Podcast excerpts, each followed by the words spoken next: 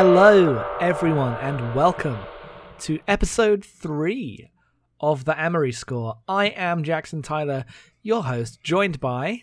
Uh, hi, it's me, Molly. Hello, that's Molly. We're here to talk to you about uh, Coheed and Cambria. If you've enjoyed the last couple episodes, uh, then welcome back. If you haven't listened, then uh, feel free to go and catch up with the amazing lore that is the Amory Wars, the story to Coheed and Cambria's fucking songs. It's absolute bullshit. We're here to tell you about it. Please join us on this wonderful journey. And you are going to need the first two episodes. Very, very important information contained in those first two episodes for the lore. For the, Uh, so yes, for the make sure lore. you do listen. Uh, today we are going to be continuing our discussion from last week's as the situation kind of um it has a bit of a holdover in the story. Today's song is Everything Evil, the third song from the first album, Second Stage Turbine Blade. And uh I guess we'll we'll kick off. We'll just jump right into it. What the fuck? Molly. Okay. My question is this. My question is what the fuck? I have one question. What the so, fuck? so the answer uh, is we see a few things happen, and it's a little weird because the lyrics don't exactly, you know, line up one to one with that, with what's happening in this comic book. So I'm kind of uh, intuiting what's happening in the timeline here at the same time because some lines appear to come before uh, some others that would appear in other songs, uh, which kind of throws me for a loop here. But what's happening now uh, is that Coheed and Cambria. Well, well, yes. where, where are we? Like, some re-summarize. Where are we? What has happened? Coheed and Cambria have killed three children, namely their own, uh, after after the recommendation of Mayo Deftinwolf. Uh, he he told them that they needed to kill their kids to protect the galaxy, basically. Uh, Yes. And they just went, yeah, got it. So we have three dead kids. One of them is uh, engaged to another guy who did see the murder uh, after he dropped her off at home. Uh, and I guess notably, Josephine, uh, the the fiance child, uh, was also brutally attacked uh, by a gang before she was killed uh, by her own parents. So she's having a bad day.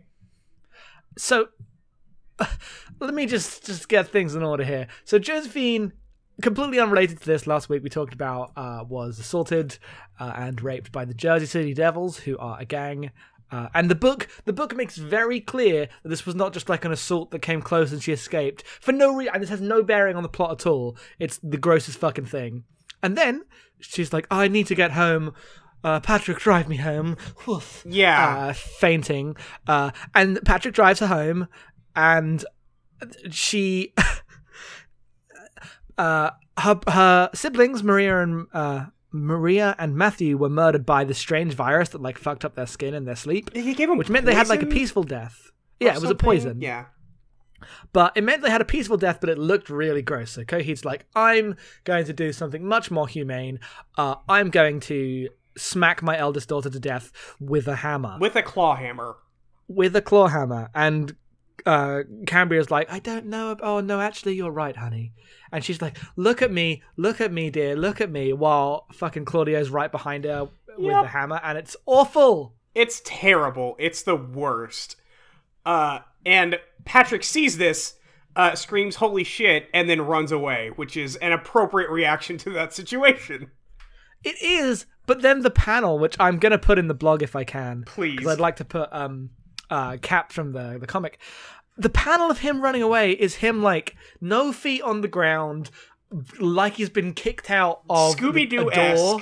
Yeah, like he's jazzing the Fresh Prince being thrown out of the back door, and he's like, oh, and what he's seen is this brutal murder, and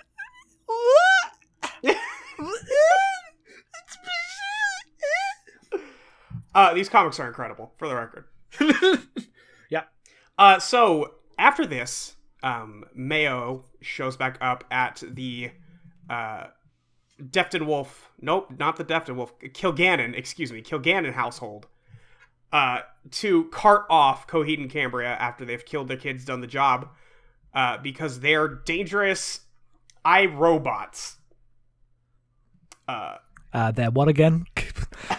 excuse me, excuse me, iRobots, probably. Could you spell that for me? Uh, IRO dash bots. I would like to confirm uh, for the court that the the IRO and the B is capitalized. It's Yes. not I, comma robot, the Will Smith movie or the Isaac Asimov book. Excuse me. It is IRO dash bot. Listen. Uh, Yes. The song. Listen. Later in the song, they do do the I robot thing. So let let me live. No, I'm not letting you live. I'm. It's. I'm. I'm. I'm. There's one person who is getting roasted by these entire fucking podcasts, and it's neither of us. Yeah, that's true. Um, so he shows up at their home, uh, and Coheed and Cambria have now figured out that they've been fooled. Just now. By God, our children. No, our kids! How could you do this? Uh, and they ask, or uh, Mayo asks where Claudio is. He has not come home yet because he's stuck in traffic uh, after being on a date with his girlfriend Nuo. Uh, and so, what is Mayo says? Just use your psychic abilities and look in my mind to Cambria, and then you'll figure out what we're gonna do to your kid. Uh, they're gonna kill him. They're we see a panel of him standing naked in front of a bunch of soldiers. What's amazing about that is it's like, what are you going to do to this third kid after you had the other three killed? Yeah, mm, what He's going to kill him too. Oh no! Bum bum bum. Uh, so after this, uh, Claudio kind of goes berserk here. Uh, starts killing a bunch of people, all the soldiers in the room. For some reason, everybody's taken off guard by the fact that he can grow blades out of his arms when this is something they definitely should know. Yes, this was not. This is not a surprise. Yes. This is not a surprise at all. It, it's just a little bit of a surprise to me. There's like a dream at the start of the comic where he has blades in his arms, but a lot of this assumed knowledge about who the characters are that the book seems to be operating on isn't actually given to you. So we are describing it in a very confusing way, but that is that's not our fault. Yeah, no, it's just it just happens. Um, the only reason that like we know that Mayo and Ryan should have knowledge of this is because of the prequel album Year of the Black Rainbow, uh, in which they are involved in the creation of Coheed and Cambria. I do believe.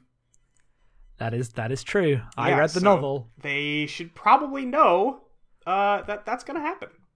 Uh, anyway, eventually, uh, a lot of soldiers die.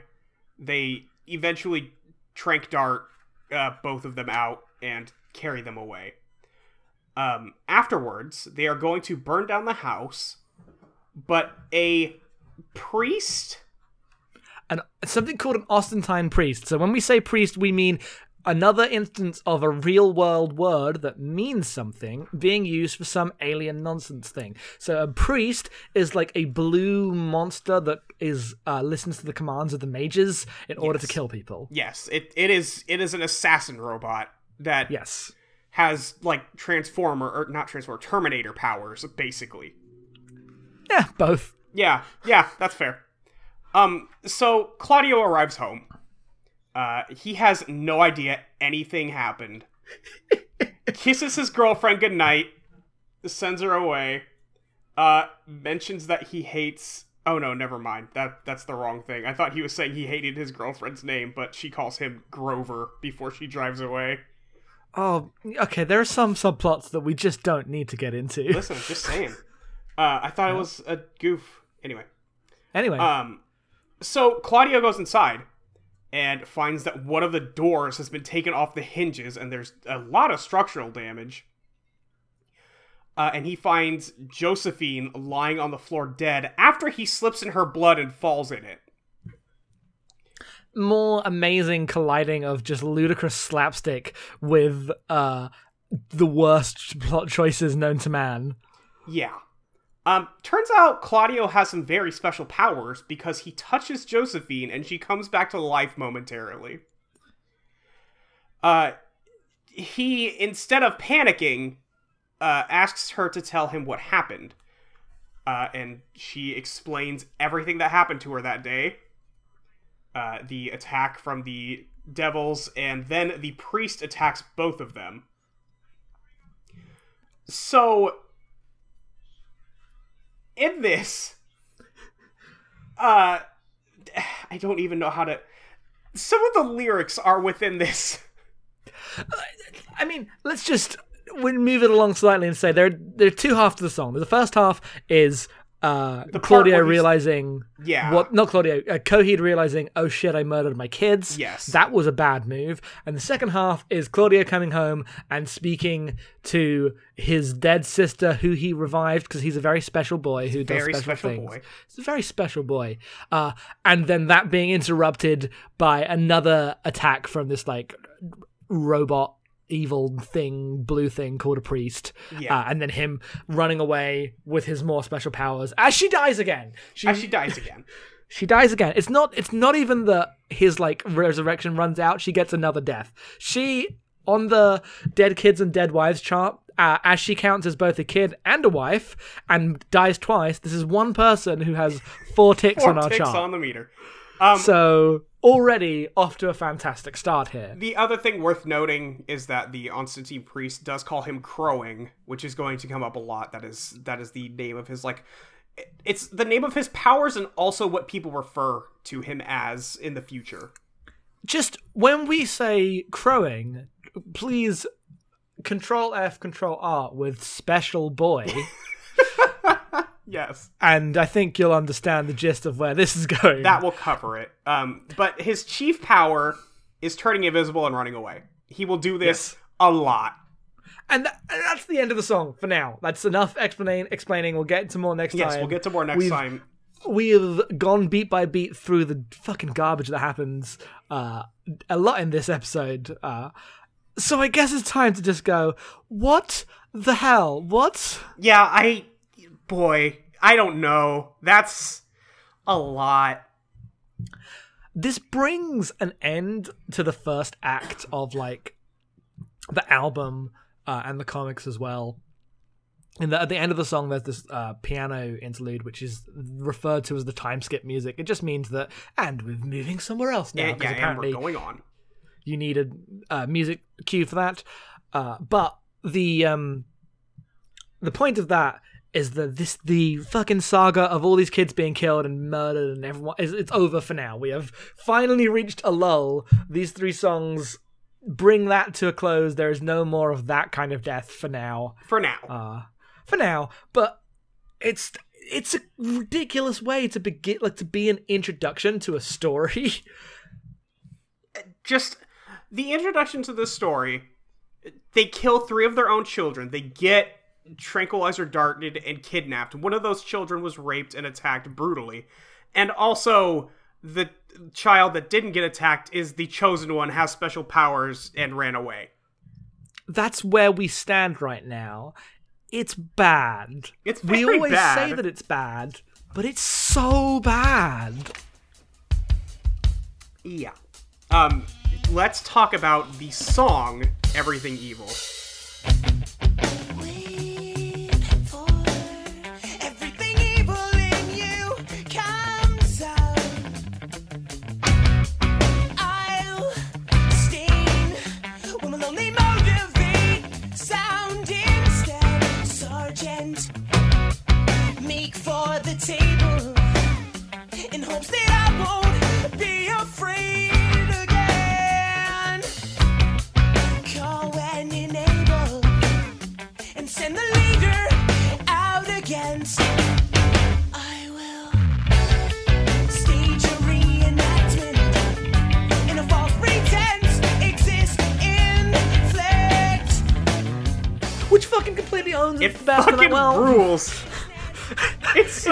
good it's weird. So we have completely shifting tracks here. We have um, feelings on the song which are complicated by like different versions.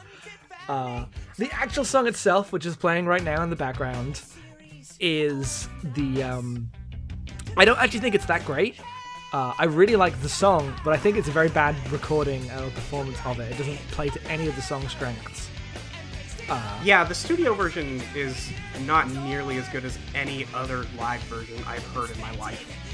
Uh, and I've sought quite a few out. And it's not just like that's not a general thing with the band, or like we're always gonna say, "Oh, live version much better." Ho ho. Uh, that's specific to this song, which uh, the the studio version has a lot of um, like the guitars aren't as distorted. Uh, the singing's kind of higher. It doesn't get anywhere near as punchy. And this song has a lot of uh, like hard shifts and big moments where like the crowd is singing along on the live versions. And I really like that stuff. Yeah. Uh, But it's like that. This is the. I mean, this album was originally a bunch of demos that the label were like, "This is actually good enough to put out. You're not going to record them again." Uh, and that that this is where this that's like the most um, apparent, I think.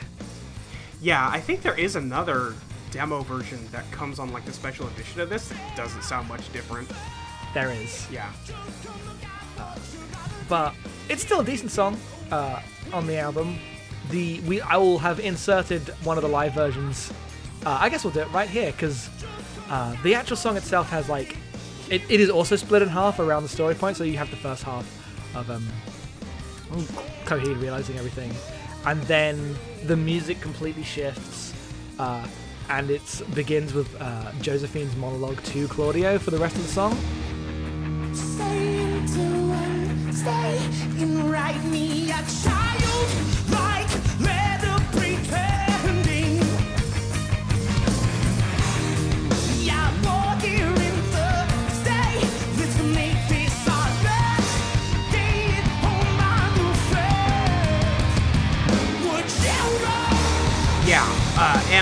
also that part is amazing. It's where the song gets awesome. Yes. It's it's where everything gets really good. I admittedly really like the drum intro uh, to Everything Evil. I think it's very good. Um, Yes. And then once it because everything after that until it shifts is it's fine. It's listenable. Uh, and then it shifts, and this is why you waited two and a half minutes because it's uh, amazing. Yeah, no, the, the first half of the song is fine. I don't think it's that great. But when you hit the stay until Wednesday bit, everything from there till the end is uh, excellent. Uh, and The problem the problem is it, it sounds like extremely hopeful and good. Uh, when in reality, what happens in the, his story is that everyone is dead and he has to run away now.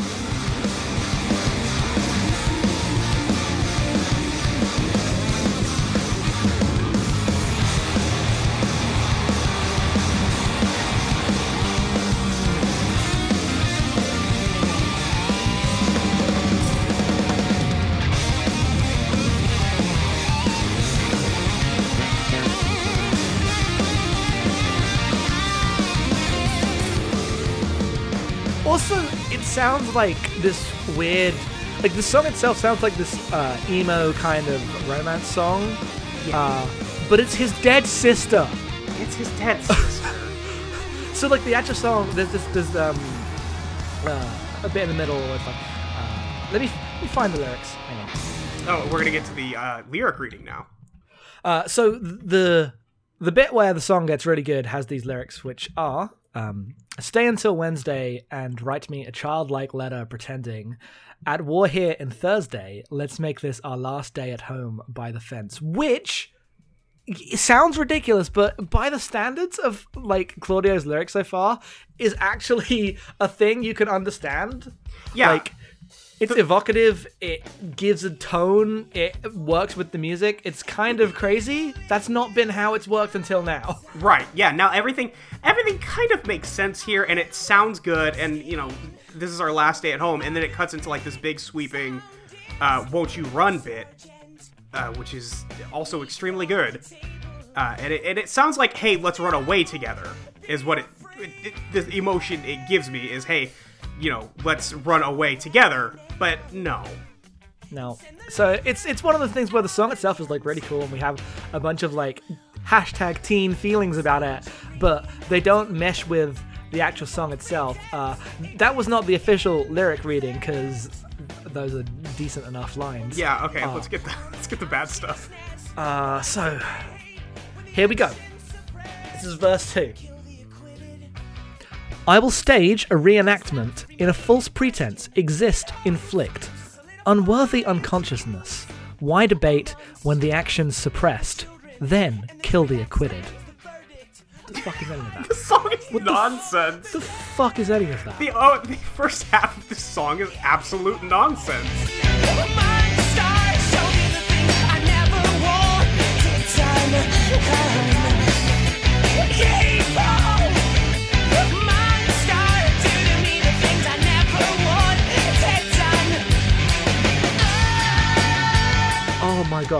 It's something.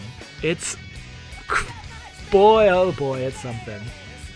So we come to the part where we must give the song a score. Uh, but it is the we are giving a score to the version of the song that exists on the album. So Yeah. Uh, the version that exists on the album is probably like a five or a six. I can't. yeah. I'm not sure which I want to lean because that second half is still really good on the album, but But it's still connected to the first it's half. still connected the second to the first half. half. It's probably a isn't that five. Yeah, I'm giving it a six because I apparently always go one higher than you. That's fair. I mean, I yeah, I'm torn between it because I still really love this song, but only for the second half, which you know you still have to get through the first three minutes or whatever it is to get to the good second half. This will change as these are the, the first three tracks are like the song. When I listen to the album, I you often stop after this track. So Yeah. give you a preview of where we're going next. The next, let's see, how many songs are on this album? 11 songs, I think it is total. Yes. And this is four. Yes. I usually skip the next five and go to the last two. Pretty much. Yep. So where can we find you on the internet? Uh, you can find me on Twitter at your friend Molly with a Y-E-R and at audioentropy.com where I record a bunch of other podcasts as well. You can find me at Headfalls Off on Twitter and abnormalmapping.com for a bunch of other podcasts on our network. Uh, the website for this podcast is abnormalmapping.com slash TAS if you just want to find the episodes we've put out. So thank you for listening. Yeah, thank you. This was a wild ride. it's one of the better, uh, one of my favorite songs off the first album, uh, and one of the worst parts of the story. Ah, boy, is it. We'll see you next time. Have a good one. Bye.